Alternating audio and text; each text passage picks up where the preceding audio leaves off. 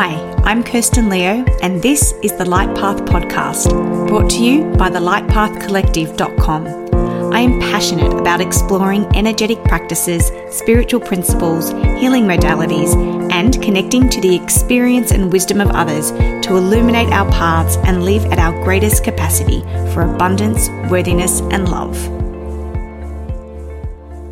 Today on the podcast, I am joined by Nat King Kringoudis.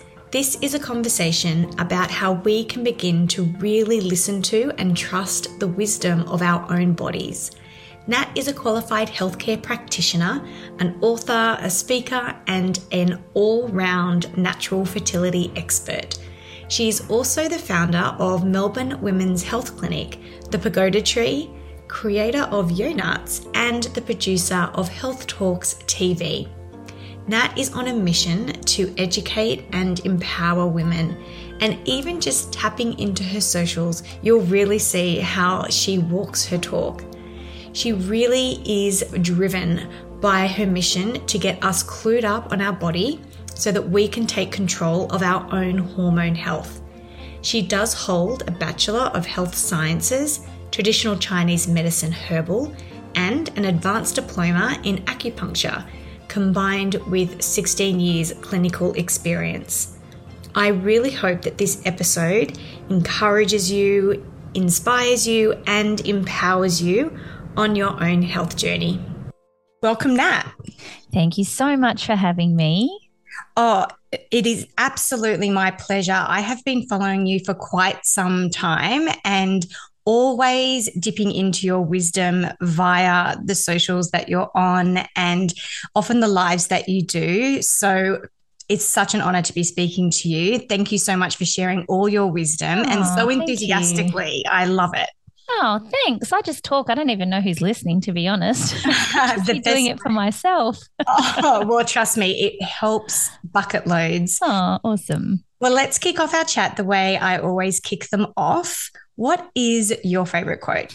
It's so cliche. I was thinking about this and I'm like, oh, but I do love it. And it's be the change you wish, wish to see in the world. Oh. I just think it's so important to embrace that. And also being a mother now and having kids, um, being the example that I want them to be keeps me accountable as well. So it's it's really putting out there what you want to get back, isn't it, at the end of the day? But I also don't think that we can, we're very good at complaining about the world that we live in, but really, what are we doing about making it better? So I do think that we have this responsibility to live our best lives, but also set an example.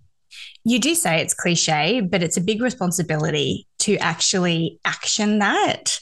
And you do. I can see that in your work. And part of, I mean, this is really not part of your work, but I love the conversations you have on Instagram with your, is she a preteen still, your daughter? Yeah, Would she's 14. She's, she's oh, a, she's really in there. Yeah, she's in there. And she's about to have her own podcast episode as well, which Love I'm it. so excited about. Oh, yeah. I just recently you had a chat with her on the couch, you with a glass of wine, and yes. you were talking about, you know, was that my period? Am I getting my period? And I thought this is gold for all those mothers out there that just don't know how to have that conversation. Right, right.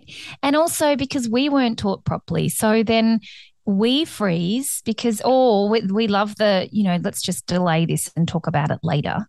Yeah, let's talk about it when it happens. Or the, or the worst one is ask your dad. Oh, I hope really no one says that, especially about periods. Well, I think it's more about where did I come from. It's like, oh, ask your oh, father. Yeah, yeah, but yeah. when it comes to periods, I do think that um, look, this generation are definitely more educated than what we ever were. Mm. They've got a lot more resources at their fingertips, which I just love. Um, and and I really encourage that conversation with Olivia. Like, I think it's just so important because it was such a mystery to me when I got my period. It was just, uh, it was this mystical thing that was going to happen. And it was also because there was no evolution of a conversation. It just happened when I turned what my mum thought was an appropriate age to talk about the birds and the bees. We sat down and we had the talk. And so, you know, I really think the evolution of that conversation is really important. Like from the minute kids start to ask the questions, how can we give them factual information um, so that they can continue to have this ongoing dialogue so that by the time they get their period or by the time for a boy, he might have his first experience of an erection, whatever that is, mm. it's not some weird mystical thing. It's like, oh, yeah, I've got this. No different to going to the bathroom or blowing your nose. Like it's something that we do, it's something that happens. How do you perceive having that conversation with your son? Well, the funny thing is that he's not been hidden away from the conversation. So uh, everything that we've talked about, everything that I talked to Livy about hasn't necessarily been in private. It's just been wherever and whether he's around or not. And he definitely knows and he doesn't love talking about it, but he's listening. And I think that's really important. And then in terms of even the sex education that they're getting at school like i said it is it's much better than what we got. And so he they have those conversations now as well. Oh the sex education at school. Like i remember standing in for the year six teacher. She had to jump out to do something and they were having their sex education lesson. I learned so much in that five oh, minutes. yeah. i was like what?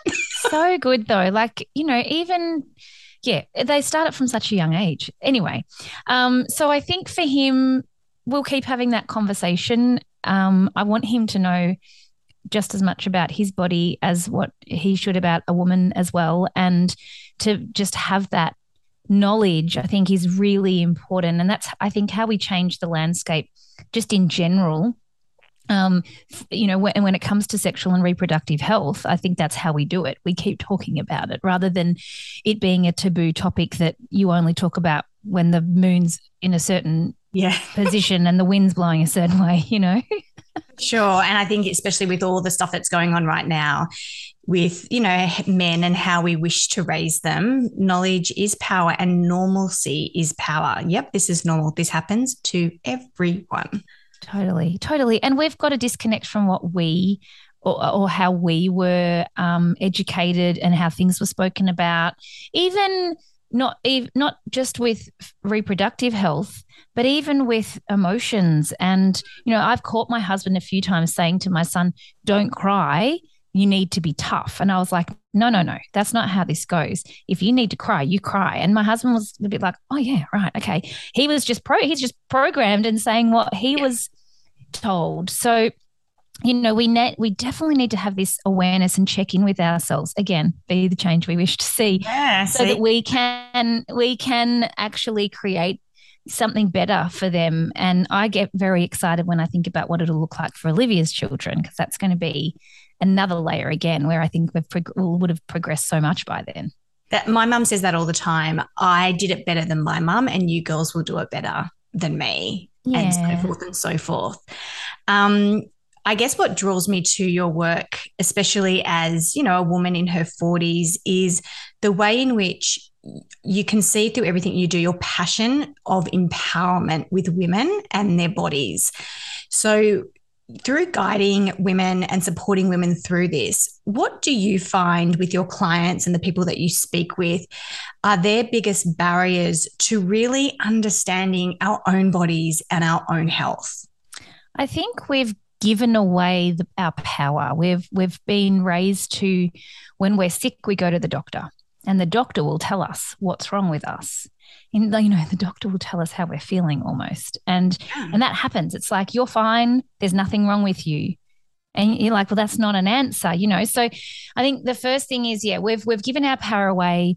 We're trusting other people when it comes to how we're feeling. Um, our symptoms aren't always, they don't always make sense. Mm-hmm. And therefore they're dismissed. And I really think that leaves a lot of women feeling very frustrated and disconnected, to be honest, because it's like, well, you're telling me I'm fine, so I should be fine, but I don't feel fine. So, you know, what do I do with that? What do we what do we do with that information? And I'm here to say your symptoms are never wrong. They're yours they belong to you, and that we should always continue to explore whatever they are because it's your body's way of communicating and showing you exactly what's wrong. And in my experience over the years, I rely far more on somebody's presentation than I do their test results. I can tell you nine times out of 10 um, after sitting with tens of thousands of women I can tell you what's pretty much wrong with most people just from a very small conversation and helping them to reconnect with themselves. And so I will say this to patients and, and followers and whoever I want to become irrelevant because you have the information. You don't need mm-hmm. me. I just am here to remind you or sometimes set you back on the track. But if I can empower you, help you understand what your body is telling you, help you understand your symptoms and what's what that means, and then give you a plan to get your body back to where it should be, then to me, that's that's holistic health. That's how we actually reconnect with ourselves and that's how we we get to feel better. But I think you know, for too long we've given that away. And also, you know, the use of things like birth control. I'm not anti birth control. I need to put that out there because people think I am, and I'm not. Really? I'm like, I'm so about you making an informed choice. Yeah. And and if you're making it, eh, that decision because you've got the information, not because you've told been told this is what you have to do, because you've actually got the information and you've ma- made a decision based on what's best and what feels best for you kudos to you. That's an amazing place to be able to exist from. You don't need to justify that to anybody. But I think birth control is a very good example where it's prescribed to often treat treat with bunny ears a problem and it doesn't do that it it flatlines hormones so it means that women are being misled they're being told that this will fix their problems it will flatline your hormones so it will help to control your symptoms but the minute you stop taking it the imbalance is still there and tenfold often because of the side effects that and the long-term effects that has. So what that means is women have disconnected from themselves again. They their brain on birth control does all sorts of weird and wonderful things that we've we're slowly learning about basically turns you into somebody else. And again that's why we don't know who we are because of things like that. So you know it's about making an informed decision. If you're using birth control for contraception that's a decision that you make. But if you're using it to treat your acne, mm. then that's a completely different scenario. So it's really just weighing up all the options and being informed to make a good decision for your own particular scenario. And that's where it ends. You don't need to justify that to anyone. How how then do you get back to a baseline of normalcy because I don't I'm not sure my story is unique, but early 20s, super tired all the time, was told, get over it, you're young, and went on birth control for the birth control reasons. And it wasn't until my early 30s I was diagnosed with Hashimoto's. And now I'm 43, still taking prescription for that. I don't know what my normal is. And every time I consider going to a healthcare professional or a naturopath or something like that, do you know what scares me the most? I don't want to go down the rabbit hole. It feels like a long journey. Oh, well, I first of all want to say I'm sorry that it feels like a long journey. I, I would never want that for anybody. I mean, my whole focus is how can we do the least amount possible to get the most profound outcome. Yeah. I appreciate people are overwhelmed they're stressed out already, they're busy, they're trying to live their best life, and they don't want a, a regime that involves four hours of their day with, you know, enemas and, and, and, and, that. And then you have right? to wait two weeks and go back two weeks under the full moon when you right, exactly. amount. And it's like oh my gosh that's more stressful. Of I'll course. just keep going. I'll just keep of course. plodding on. Mm-hmm. and I think Unfortunately, the pendulum also swings because whilst you might have gone to your endocrinologist or your doctor or whoever's mm. prescribed you medication and they've gone, this is what you need to do. And that was at best maybe a 15 minute consultation. Yep. then the pendulum swings because then the, the alternative provider thinks, oh, I've got to make up for that. So let's sit with you for an hour and a half and let's just have this elaborate and all these things. And they're, so they're trying to make up for what you didn't get, um, and which only overwhelms you some more. And so then, you know, it's this perpetual cycle. So, you know, I always say, I don't, for me personally, as a practitioner, I think there are far more skilled practitioners out there in the world than me. Where my superpower lies is I listen to people. I will sit and listen and find a simple solution because at that point, that's what the patient needs. Even though there could be a complex solution that may actually be what they need, the simple is the place to start because you're already overwhelmed. So, and it's how do I get you to do that one thing and me work out what that one thing is that's going to set the wheels in motion for you to go, oh, I feel better. Mm-hmm. And so mm. then we get to add another layer to that, another layer to that. And can I tell you, it's it's not that hard. when the plan is right and when we can get you on that slipstream. But it's unfortunate that we we try and compensate for the lack of what I think yeah. care you might have been given. So, you know, I, I'm always about simple. I'm always about ease. I'm always about how can I make this super basic. Like, let's dumb this right down. And I don't mean that in an offensive no. way. I'm like, how can I make this as basic as possible for somebody? And that's, I think, uh, I, I try and give the least amount of information now to patients. I really do, especially when it comes to fertility, because we're already at a point where we're really stressed out. We're being oh. told our time is ticking. You know, it's it's now or never. Get into it. You're probably going to have trouble. That's my favorite. It's like you've already. I, I, was I was told that in my twenties, mm. and um, when I approached forty, I freaked out and I froze eggs. And through that process, I was told, oh gosh, you're really fertile. You're really fertile. And so now I'm like, am I or am I not? And it's so like, you know, like that doubt and that because intuitively, I know my body can do it. I feel absolutely. Really- and I, I mean, I really do think that this is the other thing I want to say at this point is don't take someone else's opinion as a fact for you mm. because it's just their opinion in that moment.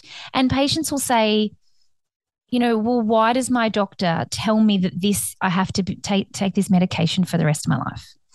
And here's the reality if you don't do anything different and you just live exactly the same life that you're living right now, probably are going to need to take that medication for the rest of your life. Your doctor's correct because they're diagnosing you in that moment as you present. But what about if we create some variables? What about if we could go away and actually change a few things to create some variables. So you're not actually that same person that's sitting there in the doctor's office. You're actually somebody else now because you've realized that maybe you need to have more fat and protein in your diet and you realize that you are very overwhelmed and stressed out. So we need to do some things to help unpack that. Maybe just those two things creates amazing variables for you to then be able to adjust your medication and go back to your doctor and say, hey, my levels are better. What do you think about reducing my thyroxine or whatever the medication is that you're on? And they'll take a look and go, oh, yeah, you are better actually. What's going on there? You know, who knew? So I think that there's a real, again, lack of understanding around that and, and real lack of, um, foresight into changes that we can make and how our body responds to those changes in a positive way to get patients to a point where they're on the lowest to no dose of any medication without symptoms. So that's the most important thing. It's like, how can I get you on the lowest dose? How can I get you on none? Yeah. Um, ideally, but we don't all necessarily live in that world. And and that's what I'm aiming for. Does that make sense to you? Like I make, it makes total sense to me. And so my mind is exploding on two different sides my mind is exploding with knowledge I already knew I had that I'd forgotten, in that everything is changeable. Mm-hmm. Nothing's permanent. And the other one is, and this is, is going to sound a really basic question to you, but the difference between medical and health care practitioner. I don't think I've ever been under the care of a healthcare practitioner, and I have relied on in inverted commas specialists, which are the 15 minute take this, you'll never have babies on your bike. Right. well, we don't listen. I know I'm like the person that is the most determined on the planet when it comes to someone telling me that I can't do something. I'll go and show them 15 times why I can go and do something. So, me as your ever told you you can't have babies. yeah. Right. Well, so it's funny that to circle back to that because I remember when we started for a baby, and I remember saying to my husband, I don't know if we can have kids. I've never been pregnant. This maybe I can't. I guess I was more curious, not in a place where I was asphyxiated by fear. Mm. And they're two different places to come from. And I try to get my patients back to being curious with everything because curiosity is so, so expansive. Whereas, can you feel how fear is so restrictive? So if I'm like, I'm so scared I can't have kids, as opposed to, well, I don't know. I'm curious. Let's see what happens. Um, and you know, two weeks later, I was pregnant, and he was like, well, "What happened to the trying part?" And I'm like, "Sorry, that's over, and don't come near me now because yeah, exactly. I'm good for the next three years. See ya."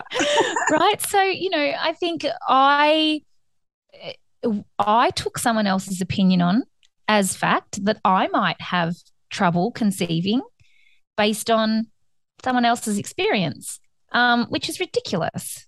Mm. Like there's so many scenarios you wouldn't allow that to happen. Mm. But because we fear our biological clock, we buy into the fear straight away. So I'd have no doubt that you could do it.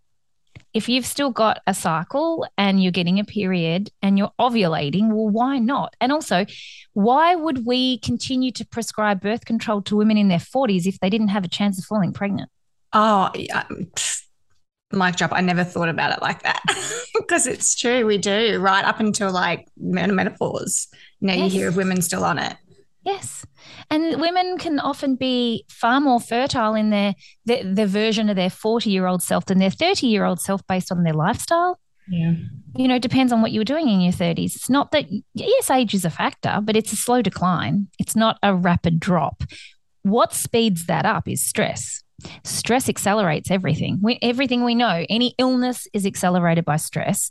Aging is accelerated by stress. So, what we really need to be mindful of is looking for our body's signals and then utilizing again those symptoms to know well where am i at and do i need to actually back up things here a little bit am i you know okay so i want to get into that that exact phrase here are my symptoms and what do I do with them? Because I think they're, even for me, as intuitive as I like to think that I am, there is confusion. Is this a symptom?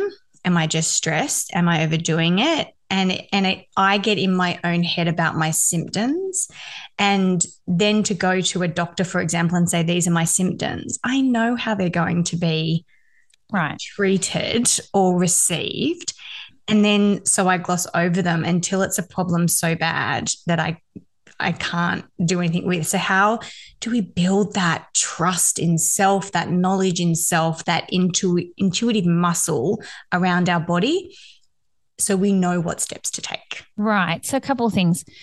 Firstly, I think really leaning into body wisdom is very important. So, just even writing, taking a calendar and actually committing to a month excuse me, to a month or so um, of writing down when things occur because anything that's cyclic is generally hormonal and anything that can be day to day and out of the blue is very often stress related.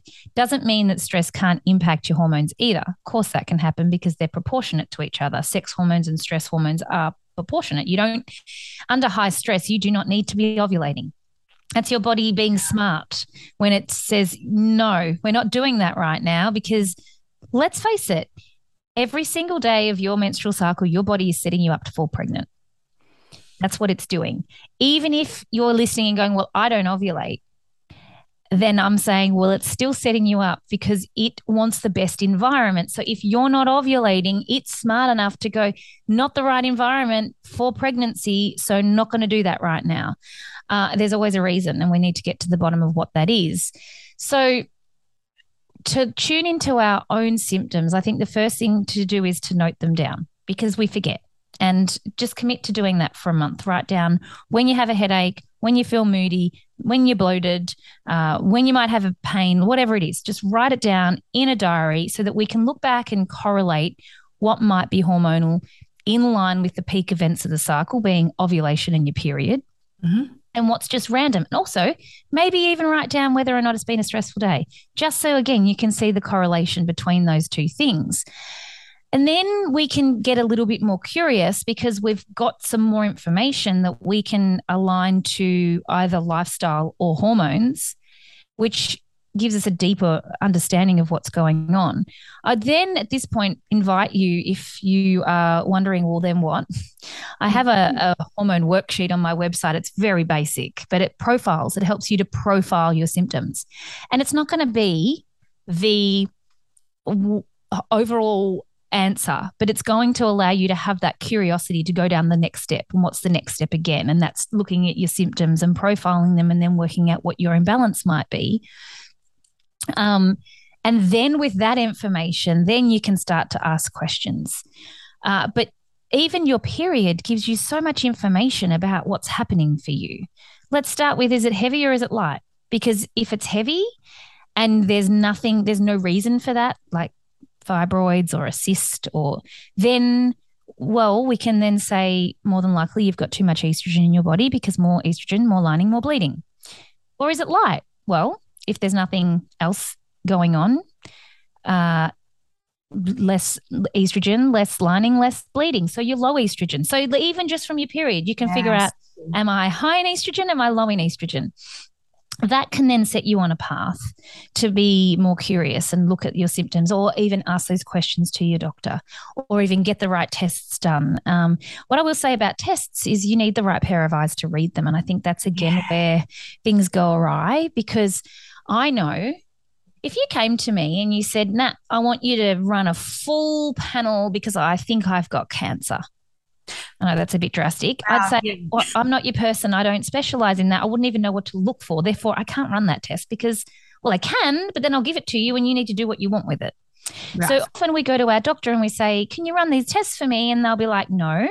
And that's the reason why it's a no, because they don't know then what to do with that for you because that's not necessarily their area of expertise. Mm. So it is really about getting someone that knows what they're looking at to read the tests and then be able to point you in what the next step looks like. And I, I do think that there there's a, a lot of tests out there that are misread, misunderstood. There's various reasons why. Also, you don't want to just be normal on a test result. You want to be optimal on a test result. Ooh.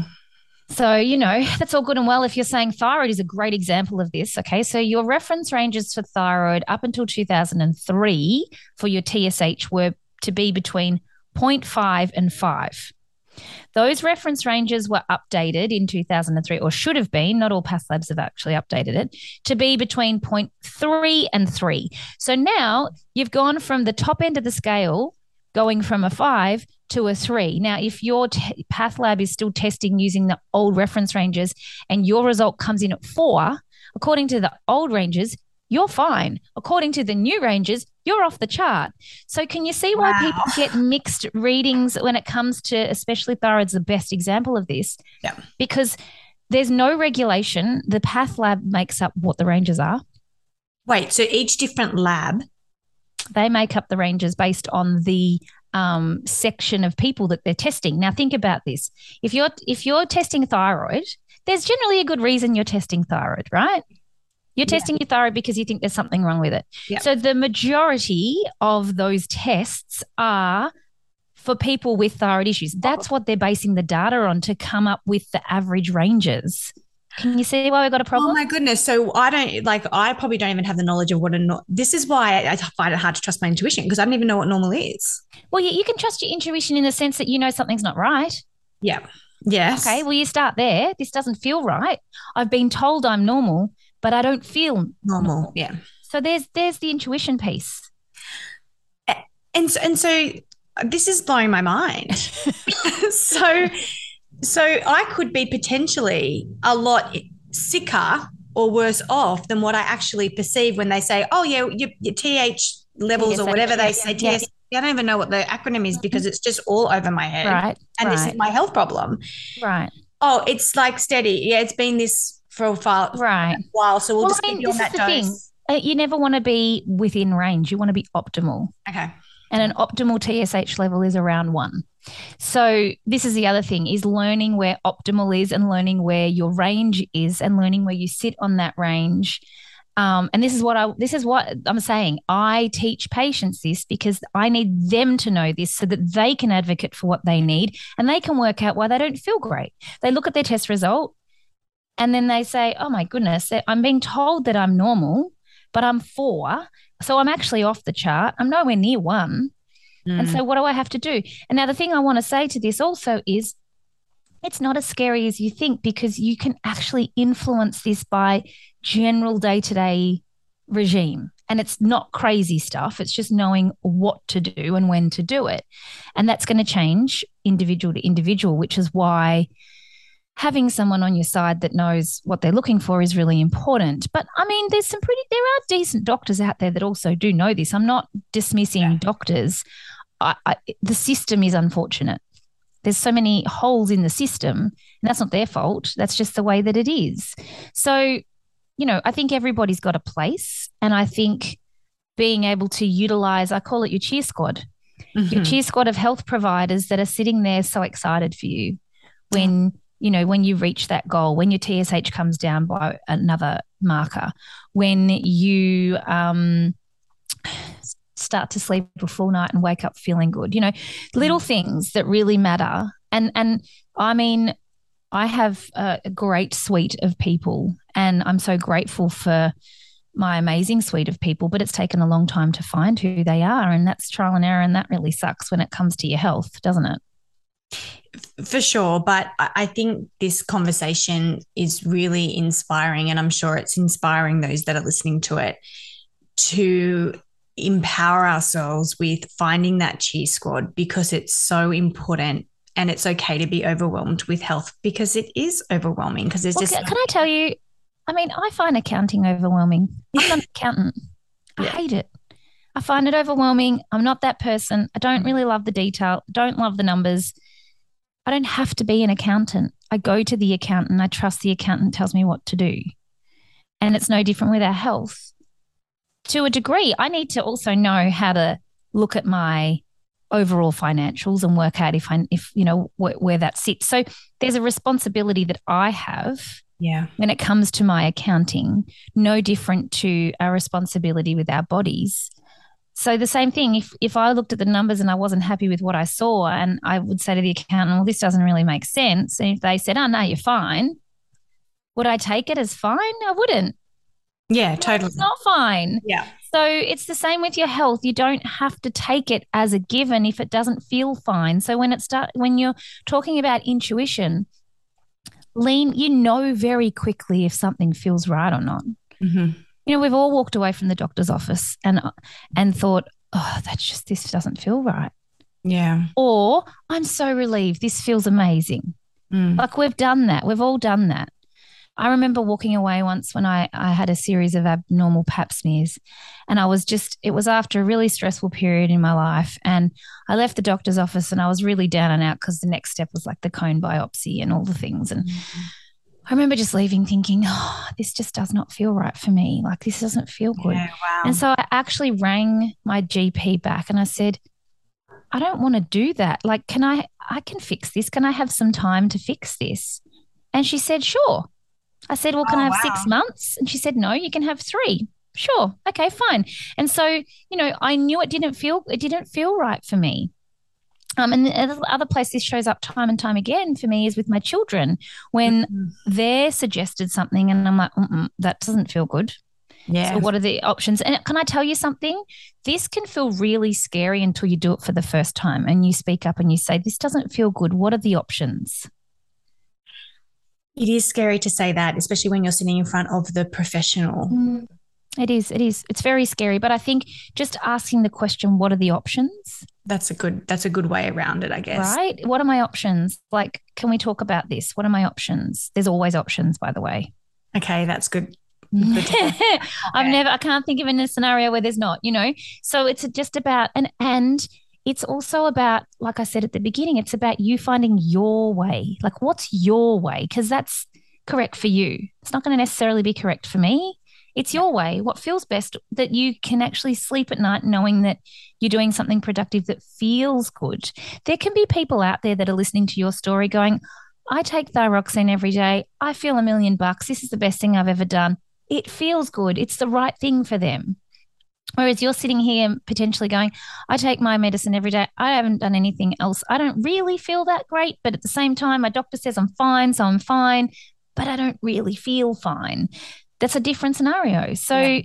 I think it's, we have, that's where that intuition piece comes in. It's like, yeah. well, how do you feel about it? And having the the courage and the patience with yourself and the grace with yourself to follow that mm. through. Yeah. Before we wrap this up, really quickly, I just want to comment on or pick on one thing that I've heard a lot in this conversation is the word stress. And it's no surprise. Of course, we know that stress is hugely damaging to our health. Yet, what I know I have a lot of knowledge on naturally, just because culturally, is diet. And of course, diet makes a massive impact on us. But the mental health stuff out there that we come across and that gets spoken about is really about us feeling good as people and I and I this conversation is niggling at me going actually it's it's about feeling good as people but it's mostly about our health like our physical health and the impact on that that has hit me square in the eyes in this conversation well, I'm glad because it's probably hit someone else in the eyes as well. But I think the stress piece is something interesting I'd really like to just touch on. Mm-hmm. You know, we've we're at a point in our lives. I think we've got past the point of stress is a, you know, a badge of honor. I think yeah. we recognize that that's ridiculous. Yet we don't do it. What know what to do about it though. So we've. It's like I recognize the issue, but now what? do I have to go and meditate on a mountain every day to feel better? And no, you don't. Yep. So I think the first thing I want to say to people is you don't need to be stressed to get an, a good outcome. We've kind of attached it to, you know, if I'm not stressed, then I'm not going to get the grades. Or if I'm not stressed, I'm not going to get the job interview. Well, what happens if you weren't stressed and you got the job interview because you went in there with such grace and ease and it was effortless? because you deserve that at this point in your life. Mm. What happens if we did that? So, what I want to say is, I think first and foremost, we have to recognize when and where we're stressed. And we don't do this, we just keep on going. Mm-hmm. Because we can't do anything about it if we don't actually know we're operating from a place of, of overwhelm. So, being conscious around our stress is the first thing that we need to do to break the habit of that. And also, are we stressed because we're genuinely stressed, or are we stressed because somebody else is telling us how stressed out we are? Our parents often are the ones doing this, and it's out of love. It's not. It's not coming from a place of anything other than care and love. But I think often they watch on, and they think, "I couldn't do what you're doing," and it's because we live in a different we mm-hmm. do live in a different world. We've got so many tools at our fingertips to make our lives easier mm. that my parents wouldn't know how to use those. They're relying on what they did, what they've done. Yeah. And it'll this will keep on happening. Point being is though, you know, I will they'll constantly say, Oh Nat, you've taken more on, you're doing more. And I'm like, I'm doing less than ever. Yeah. I mean, there's a lot of things that I do, but it's not like I just woke up one day and just decided to do a lot of things. It's been a progression over time. Yeah. So I want you to also just be conscious okay, yes, I have my own stresses, whether it's family or finances or whatever the stresses are, but are you also buying into somebody else telling you you're stressed when you're not actually that stressed? And just because they're telling you, are you then taking it on as fact for your life? Just because someone's telling you that. Because if you can, I, I, now, when people say that to me, I have this little mantra in my head and it's like, oh, you're cute. Thanks for caring about me. But it's not true. And so I don't have to actually do that. I don't have to operate from that place. I can have perspective and I, I've lived enough I've I've lived uh, consciously with stress for long enough now that I can tell when I'm actually stressed or when I'm just buying someone else's stress. Yeah, I mean, how how often do you say to a girlfriend, "How are you?" Oh God, I'm so stressed. Yeah, it's the the reaction, right? And I hate that. Well, I think also it's like, okay, well, what are you doing about that? Yeah, you know, what what do we got to do here?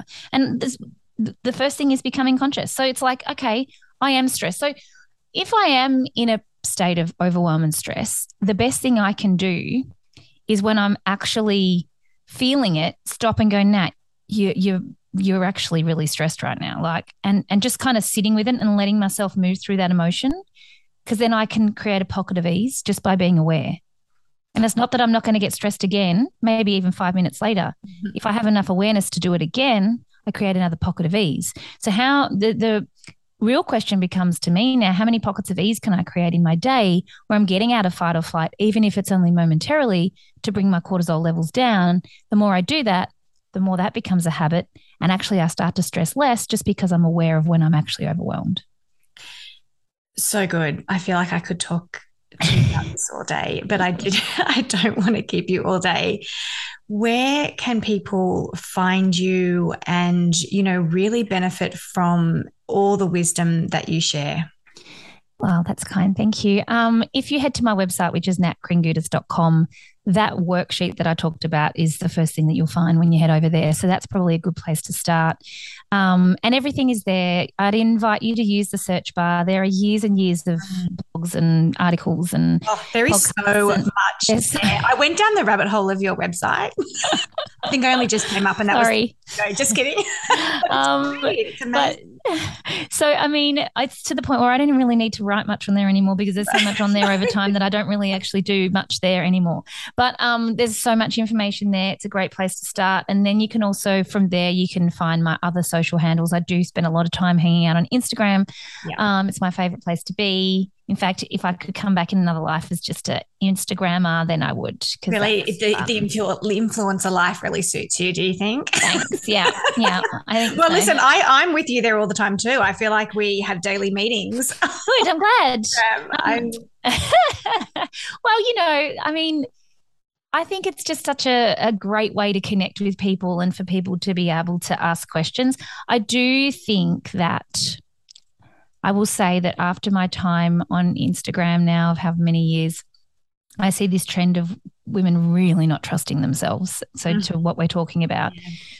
And so, you know, where I am trying to create a place where I can just drop little bombs and leave people thinking. I don't know if you've noticed that that's what I try and do. Why do you think I'm here with a microphone in your? I just feel like going. I want to talk to you. Yeah, I just like like to drop bombs and then walk off.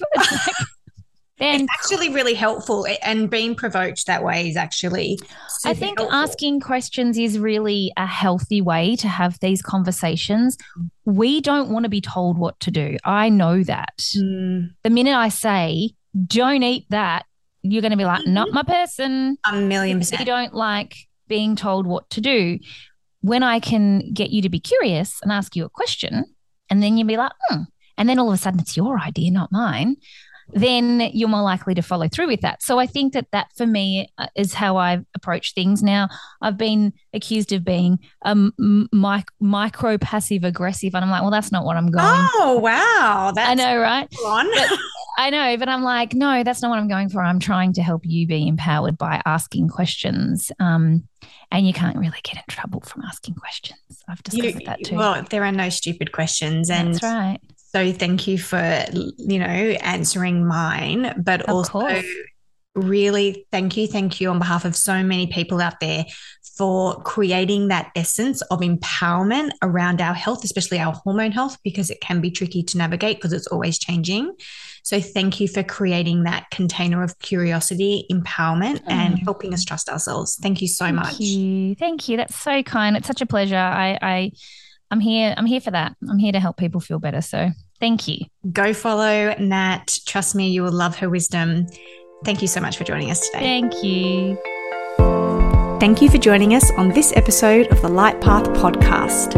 I hope that the information shared here has helped illuminate your path. Be sure to check out the show notes for links related to this episode. While you're there, remember to subscribe to the podcast to ensure you never miss an episode. I'm Kirsten Leo, and I can't wait to explore and expand our capacity for abundance, worthiness, and love together in the next episode.